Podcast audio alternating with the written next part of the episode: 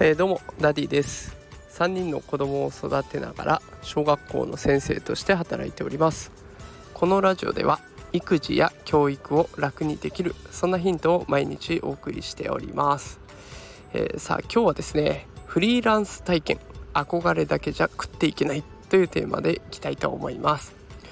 あのちょっとね私子供が3人おりましてそのうちの2人が体調を崩しまして家で1日看病するっていう時間があったんですね。で子供たちが昼寝を始めた頃もう完全に1人の時間に突入しました。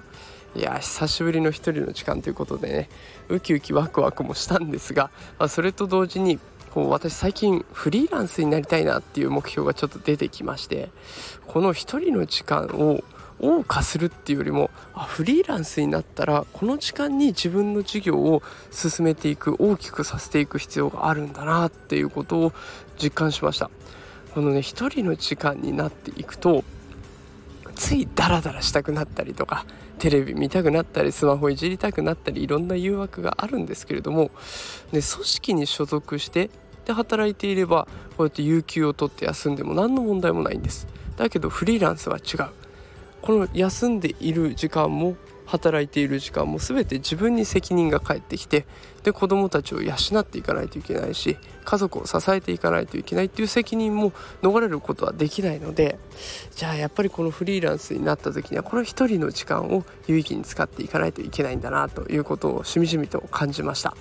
でこの子どもたちがせっかくくれた時間で将来のことを考え直す見つめ直すきっかけになりました。あの今フリーランスとしてね働いていらっしゃる方もしかしたらこのラジオ放送を聞いてくださってるかもしれませんのでもしよかったらねフリーランスになった時にはこういうこと頑張るといいよとかフリーランスになる前にこういうこと気をつけておくといいよとかあの実際脱サラとかやってみたけどこういうところが大変だったよなんていう苦労話いろいろ聞かせてくれると嬉しいなと思います。すいません今日はちょっと子育てとか育児とか関係なく自分の目標について語ってしまいました。明日からまた教育育児関係話していきたいと思いますのでこれからもよろしくお願いします。それではまた明日会いましょう。さよなら。